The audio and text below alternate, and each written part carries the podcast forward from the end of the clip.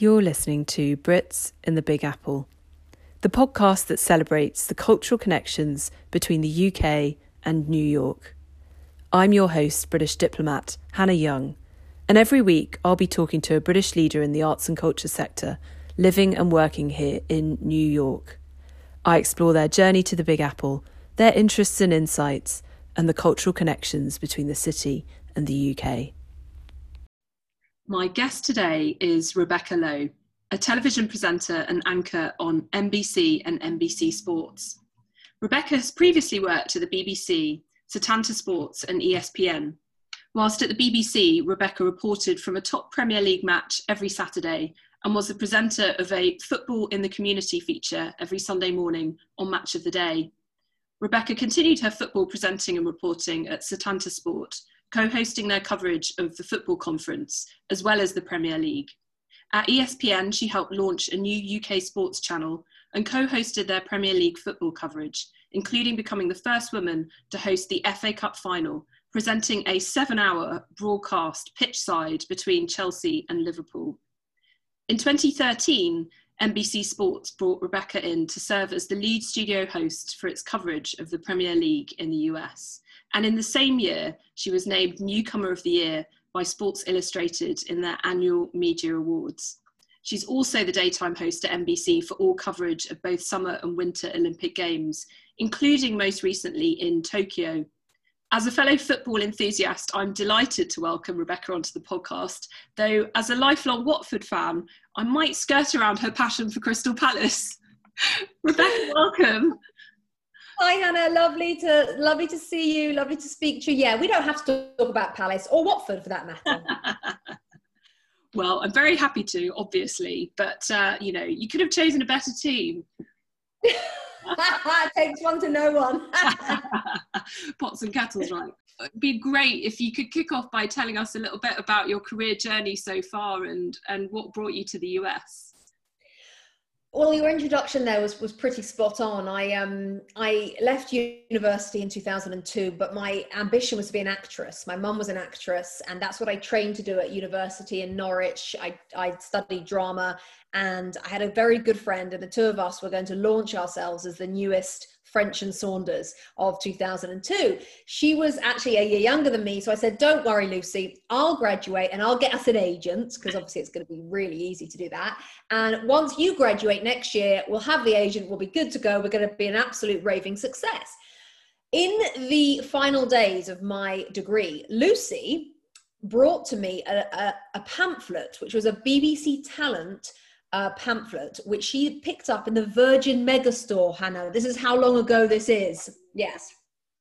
And it was a scheme that I suppose younger listeners could only really imagine it to be a little bit like an untelevised X Factor. So it wasn't on TV, but it was a search for new talent in all different areas of the BBC. And anyone listening who's American must understand that the BBC is not just television, it's radio, it's website, it's regional, it's national, it's international. It's got everything within it. So they were looking for a new weather reporter. They were looking for a new sports reporter. They were looking for a new cast of a BBC sitcom. And it was the cast of the sitcom that my friend Lucy and I thought we would totally get. And so we should definitely audition for this. And then she said to me, oh, look on the back of the leaflet. They're looking for a search for a football reporter. You love football. Why don't you apply? And I thought, well, no, I mean, I'm a girl. I'm a woman. I mean, it's 2002. They're not going to want a woman talking about football.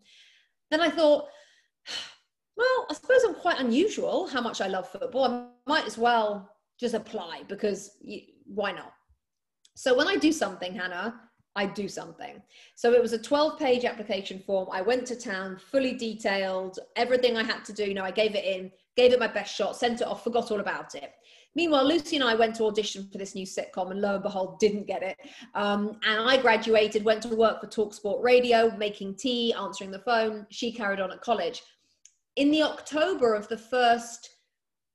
my first year outside of graduation, so 4 months after graduating, I get a letter dropped through my parents' door from the BBC saying, you're through to the next round. And I thought, of what? And then I realized, oh yeah, that thing I applied for 4 months ago. My goodness, they're taking their time. Long story short, went through a number of rounds, including a final at BBC Television Centre in London, and I won it. And it was a 6-month contract as a football reporter on Match of the Day, Football Focus, and Grandstand. And it was one of those moments where I've had two moments in my life, lucky enough to have had two, where my whole life hinges. It's completely humongous.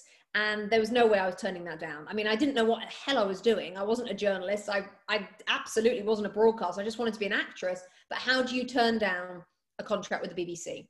So I accepted it. And I said to Lucy, don't worry. Everything's fine. It's a 6-month contract. I'm sure I'll be rubbish at it. And then you and I will become French and Saunders next summer. Nearly 20 years later, and I'm still doing this job. And poor old Lucy, not doing acting at all now, although she did for a little while. So that's kind of how it really all started. And as you say, the BBC for about 5 years. Setanta Sports was a big move for me because it was a startup broadcasting company, but I felt I'd reached my peak at the BBC. I wasn't getting the jobs I wanted to get. I was hitting the ceiling. It was a different time, 2007. The women in sport push hadn't really happened yet. We were trying, but the big decision makers at the BBC, Sky, ITV were not yet willing to let lots of women through. If they had one woman, they were fine. They certainly didn't need two. So I felt like Gabby Logan, and really that was about it when I was coming through. They weren't going to push me. So I decided to go to Setanta Sports, which was a sideways / downward step in some ways in terms of size of company. But in terms of what I was doing, it allowed me to be more me and really test myself. That lasted 2 years. Then they went bust, which was one of those moments in life where that was not fun. Lost my job. But then ESPN UK picked up the Premier League rights and picked me up for a 4-year deal. I went and did that. And that really catapulted my career forwards. The FA Cup final, for example, and a number of other moments. And then I got the second moment in my life where I almost fell off my chair, was when my agent called me in the autumn of 2012 and said, are you sitting down? And I said, yes. And he said, NBC are flying me to New York. They would like you to be the face of the Premier League coverage starting next summer. And Hannah, wow. What? I was like, what? Hang on, do they mean pitchside reporter from London? He said, no. You're going to move to America. And that's the way it's going to be. And I was like, okay. And I did. And in 2013, I moved to the States, and that's why I'm here. And that's why I'm still here 9 years on. Oh my gosh. I mean, that's incredible. And I have so many questions, including, I'm glad you covered off what happened to Lucy, because that was going to be one of my first ones. But how did you get into sport and football initially? Is it a family pastime? Did you play it? Where's your love come from? I didn't play it. It's not like these days. There was no football available for girls to play in the 90s or the 80s. My dad took me when I was about 9 to a Crystal Palace game, and he must have had a spare ticket. He can barely remember it, but I think he probably tried everybody. And then he was like, well, Rebecca, what are you doing? Are you busy? And I was like 9 years old. I'm like, no, I'll come. And there I was, dad, 1989. Dad probably thought, well, she's going to hate it. This is going to be a nightmare. And I just remember sitting there thinking, well, this is cool. And from that moment on, it kind of got into my blood, and I never obviously didn't change my team. I'm still a Palace fan now. And I was such a minority. It was me and my best friend growing up in my teenage years. Every time at school there was a own clothes day, I would wear my Crystal Palace shirt or my England shirt. And it was so, and looking back now, I was such an odd one out. But at the time, my passion for football was so overwhelming. I didn't feel weird. But I suppose looking back on it now, I mean, talk about sticking out like a sore thumb. It was, yeah, very unusual. So, but playing it, no, but sport in my family has always been a big deal. So we're a sporty family, and it was my dad who took me, and that's really sparked the love. I can really empathise actually, because I think my first game at Watford was when my dad took me at a similar age, 6 or 7. And I mean, initially I remember he would give me 50p to go to the local corner shop to buy sweets for half time, which I have to say was the spur that kind of kept me going. Oh, I had a brief... Without doubt. Yeah. And I was going to say, unlike you, I shouldn't really admit this, but I had a brief flirtation with Newcastle United when I got obsessed about Biker Grove for about a year. And my dad cultivated that. He even took me up to the Stadium of Light to a couple of games, but no, then we then I went back to Watford and reverted back. So that's funny.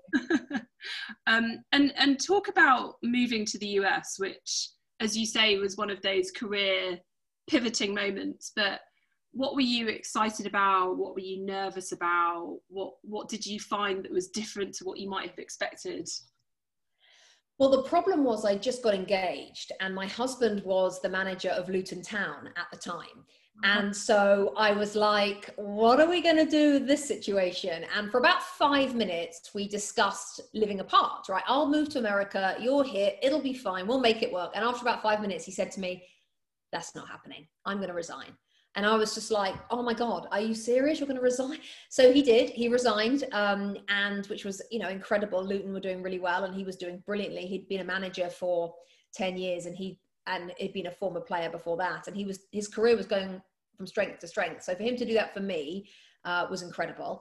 So at least I didn't have that to worry about. So we were going as a team. I guess I was nervous to leave the industry in England because it was a 3-year contract with NBC, and what if I got forgotten, and what if NBC either lost the broadcast rights after that 3 years, or I wanted to come home and I would be forgotten about very quickly, and would I be able to carry on my career in England? So there was quite a big risk attached to going. Obviously missing family and friends was something that hit me, but also it's not that far away, and I knew that a lot would come and visit, and boy did they, which was great. So I was nervous about a couple of things, but on the whole, it was mainly excitement. And I also, Hannah, I went to high school in Pennsylvania for 6 months years ago when I was 18 in my gap year. And America and me have always had this love affair since I was 18. I just love everything about it, pretty much. I love everything about its culture, its positivity, its traditions, the way it celebrates literally every holiday. You're never without some sort of wreath on your door celebrating a different holiday. When I first moved here, I was very resistant to that in a funny way, because I thought, well, I'm not going to go all in. I'm only here for 3 years. I'm not going to become American. Well, let me just tell you, I've had 3 different wreaths on the door in the last month. I've had the Halloween wreath, I've had the autumnal fall wreath, Thanksgiving, and now I've got my Christmas one up. I have now become a fully fledged American, basically. So I was looking forward to all of those things. And so when the opportunity to come to America happened, because I had this inside of me that I just had this link to this country, and it was so strong. And it was, I guess it'd always been a dream to work here and live here, but never something, because I was in football, I never thought that would ever happen. So this was, when I look back at it now and reflect on it, it's kind of feels like it was all supposed to happen, because I'm now so at home here, so happy here. Me and my wreaths are just loving life. Brilliant. And also, even though this is an audio recording, you're wearing a very fetching America-branded top. So yeah. Just back up. It's from Target, Hannah. You know, you've got to go to Target and get your regular outfits. Target has very good clothes, I should say. It's a one-stop shop for everything. For sure. But you mentioned the differences or your experience of the UK industry, and I was going to ask you a little bit about the similarities and differences in terms of sports presenting in the UK versus the US. Well, I think it's very different today in 2021, but I can only speak about 2013. So I've told this story a few times before, Hannah, and it's kind of a bit sad, really, that I was very close to finishing my career and doing something else when I was at ESPN UK. I'd gone onto Twitter for all of 2 or 3 months, but the abuse was so terrible, telling me to go back in the kitchen, telling me, I don't know, I was talking about like sexual abuse. I mean, sexist, I should say, sexual words used. I mean, just horrible stuff. So I came off Twitter. I was thinking, how am I going to, you know, move forward in this social media world? Because I can't handle that, because that's just horrible. I was also finding it really hard at grounds. I mean, for example, at Manchester United, as the pitch side reporter, I would come out of the tunnel after the players had come out to the pitch, and I had to walk from the tunnel at the corner of Old Trafford along the side of the pitch to in between the dugouts, where I would stand and watch the game and get ready to interview for after the match. And I just walking from the corner to the halfway line, you get the wolf whistles, you get the chanting, you get the comments, the shout outs. And this was weekly. And then it wasn't just Manchester United, it was everywhere I went. And I was hosting a game at Arsenal once, Arsenal against Leeds in the FA Cup. And I was pitch side hosting it with two other guys, Robbie Savage and Martin Keown, presenting the game in the evening. And we were right in front of the Leeds United away fans. And this is not a very good idea. I don't quite know why ESPN did that to me, but putting me in front of the away fans and Leeds fans who are notorious for their, vocal chanting. The sexual chanting was so bad that my mum sent me a text message from home saying, I can hear it down the microphones, are you okay? And Robbie Savage, who I was working with, who was a very hard and professional and is a real joker, turned to me at one point during a commercial break and he said, are you all right? Do you want me to say anything? I said, no, I'm absolutely fine. Because I'd become a rhinoceros almost. I've got this thick skin of all that bounced off me. I'd had it for years. Like I'd had it for probably 10 years. This constant, I mean, you couldn't get away with it now, Hannah. People wouldn't allow it now. It's the sexist abuse and the sexist chanting and the sexism in the game then, in my opinion, as bad as racism, homophobia, all sorts of discrimination that we deal with now. And now things have moved on and you wouldn't be allowed to get away with it. But back then, it was something that I never thought I ever had the power to stand up to, ever. No one ever asked me if I was okay in terms of the executives. Nobody ever put a step forward and said, this isn't right, that she's having to deal with this. And obviously every woman in the game has had to deal with that at the time. Not many of us were around, but those who were all had the same experience.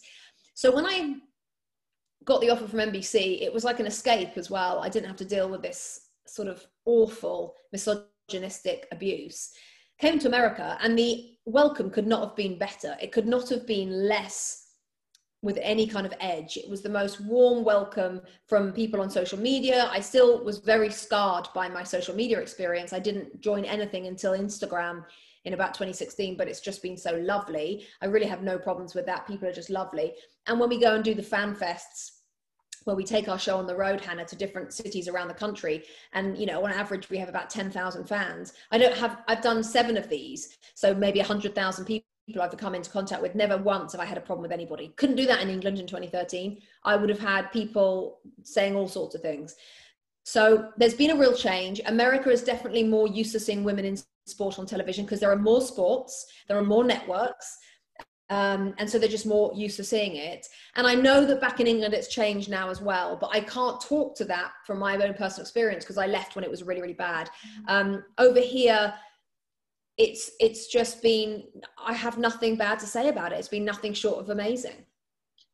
Gosh, it sounds like you've had quite a profound experience listening to that and I guess also pioneering the way. I mean, you talk about the fact there weren't that many role models for you at the time when you were starting your career, because actually, you know, looking at your experience, you were the first women to do a lot of things. So I guess you've kind of charted the course for other women, but can you just tell us a little bit more about, I mean, you talk about being a rhino, but it must be quite hard to just constantly have that barrage of criticism, or do you just get to the point where actually, you know, it really is water off a duck's back? And because I can't imagine being in that position. It's very difficult to comprehend it. It's so funny, you know, and I think it's one of those things, Hannah, where because I wasn't allowed to really speak up and nobody at that time was listening and nobody, certainly women weren't empowered. That was way before the Me Too movement. There was no empowering women to speak their truth. It never crossed my mind to talk about it or to make a big issue about it. The only time it got really a little bit more public was I used to have to go to the non-league clubs, and I went to Oxford United a lot, and for some reason they hated Setanta Sports, who I was working for, because every time we showed one of their games they lost, so they blamed Setanta Sports for this and therefore me, and at one point the screaming, some guy ran from the back of the stand all the way down to the front to scream abuse at me. So at that point, the floor manager working for Setanta said enough's enough, and they got me a bodyguard at like a tiny stadium in Oxford. It's just ridiculous. That was the only time that somebody actually did something about it. But it was really difficult, I suppose, but because it never crossed my, I mean, on reflection, I find it really, I get quite angry about it. I get angry that nobody stood up for me and nobody stood up for all the other women who were doing this. And we certainly weren't given the time and space to talk about it.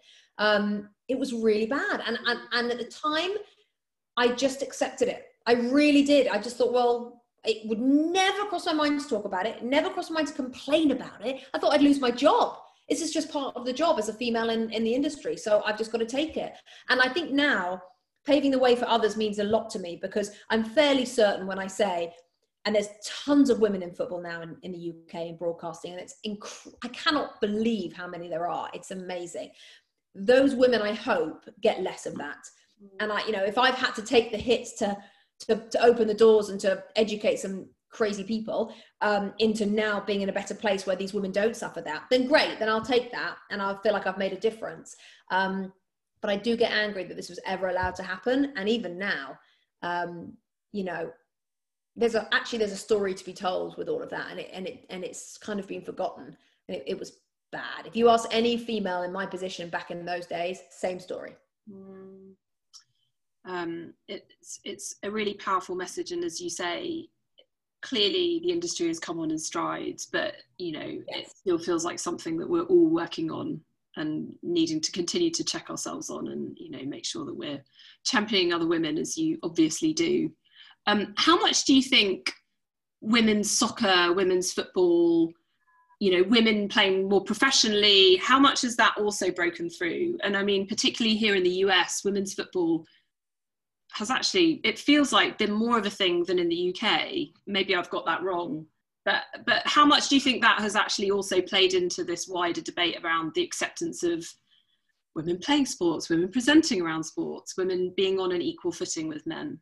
I think that's a really good point. Here in the US, the US Women's National Team are the most successful international team, and they're much more successful and more popular than the US Men's National Team.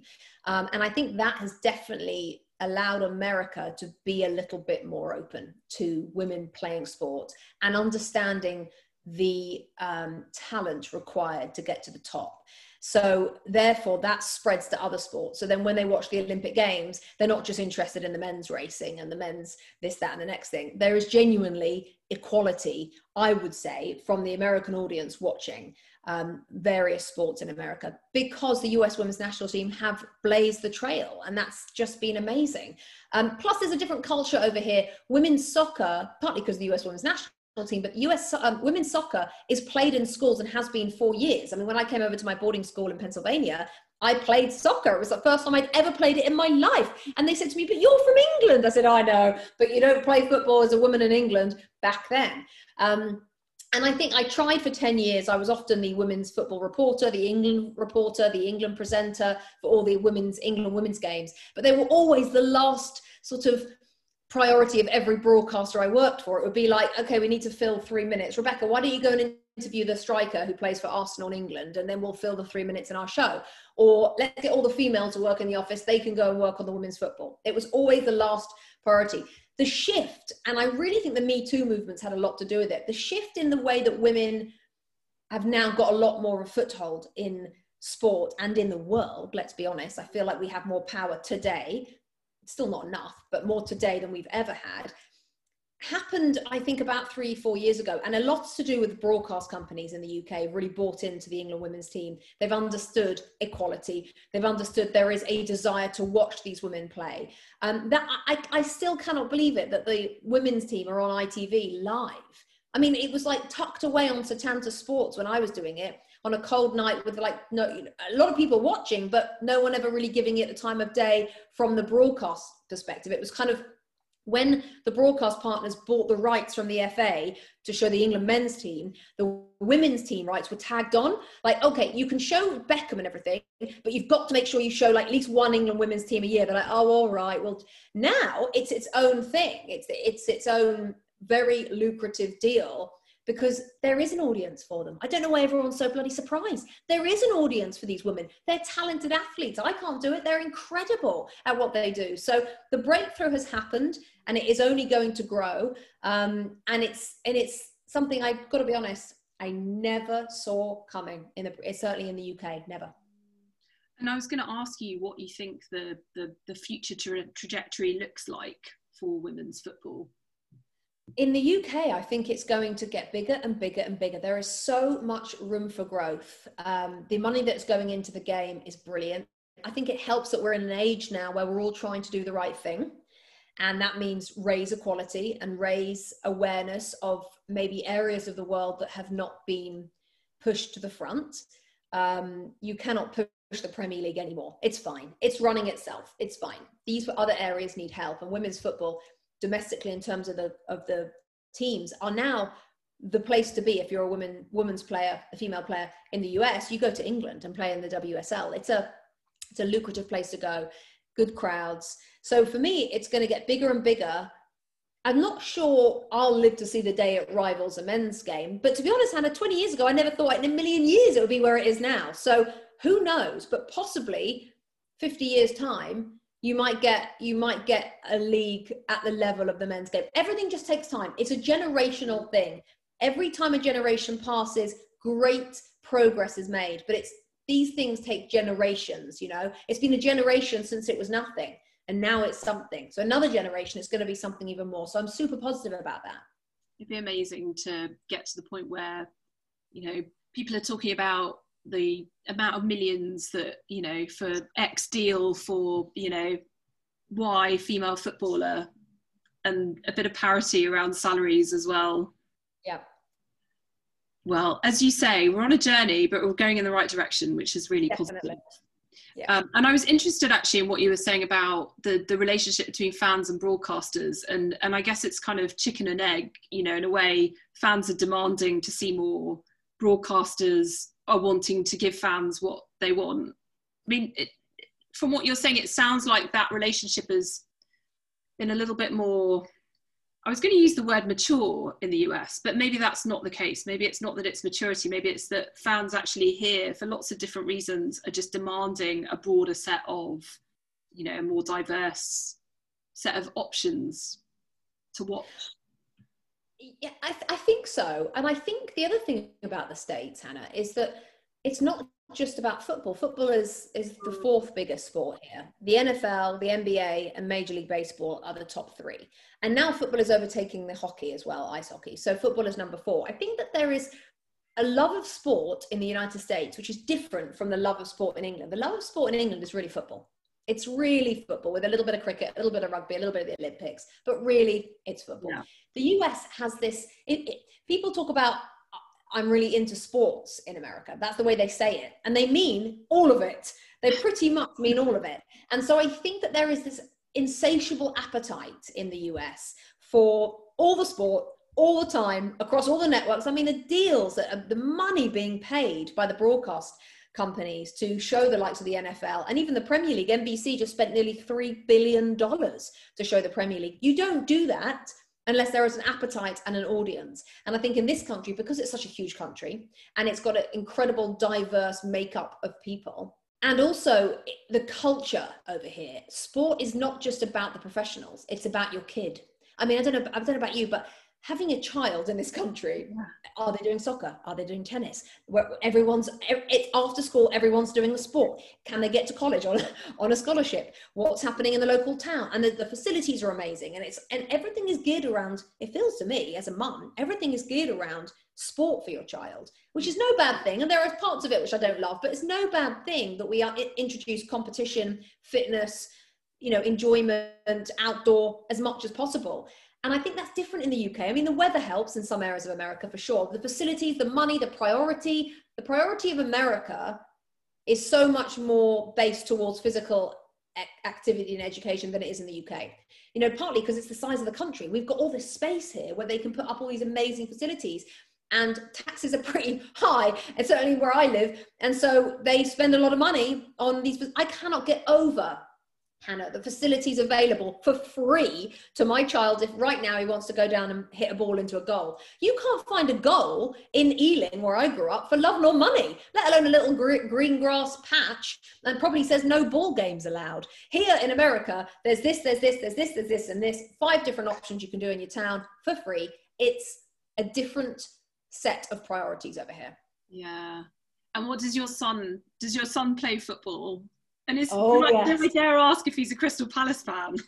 Well, At the age of 5 3/4, we are a little fickle with who we support. We are Crystal Palace, but we happen to have Brentford because that's who Daddy played for. And we also like Southampton because that's who Daddy worked for. And we also like Manchester City because they win. So we do have a number of soccer shirts at the moment, which drives Mummy a little bit mad. But he's obsessed with football. He has soccer training today, he has soccer training tomorrow. Yeah, he loves it. And it's so easy over here for them to get involved in football training. It's brilliant. And I love seeing it because obviously it's all about my life, my husband's life. That's our life. So he's very much a part of that now. Oh, that's very cool. And finally, predictions for the Premier League. I couldn't finish an interview with you, Rebecca, and not ask you. I know it's really hard. I'm going to stick with who I went for at the beginning of the season, and I predicted Chelsea would win the league. And I know they're top, so I'm looking very clever right now. But I would not be surprised at all if Liverpool or Man City won it. I'm going to stick with Chelsea. I just think that Thomas Tuchel has pretty much not put a foot wrong in the last 6 to 8, 9 months that he's been there. Oh no, nearly a year actually. He's been there in January, I think he arrived. He's basically flawless, won the Champions League. He's done brilliant things with them. I think that in the end, they're going to be just strong enough. They have more goals in the team, I think, and a really good defence. So I'm going to go with Chelsea to win the league. And I think for relegation, I'm going to go with, I think I might have changed this a couple of times, but I'm going to go with Norwich, Watford. Sorry, I'm really sorry, Hannah. I'm going to end you right now. I know, and I fear for Newcastle, and I fear for Newcastle at the moment. Well, I hope you could be proven wrong, but it's been so do I, for your sake, Rebecca. It's been such a pleasure talking to you. It's been incredibly inspiring hearing about your journey and, you know, turning your struggles into pioneering the way for other women. And we wish you all the very best, and good luck to Crystal Palace this weekend. I can't remember who you're playing, but actually you've got an evening game coming up, haven't you? They're playing right now against Leeds in the other room. So I'm going to go and find out. I fear when I open the door, something bad's happened, but we will see. They're playing right now, so we'll see. Well, as a Watford fan, it pains me to say best of luck, but best of luck. And you, Hannah. Thank you so much. Thank you. You're listening to Brits in the Big Apple, brought to you by the British Consulate in New York. If you'd like to hear more about the work of the British Consulate, please follow us on Twitter or Instagram at UK in New York. Thank you for listening.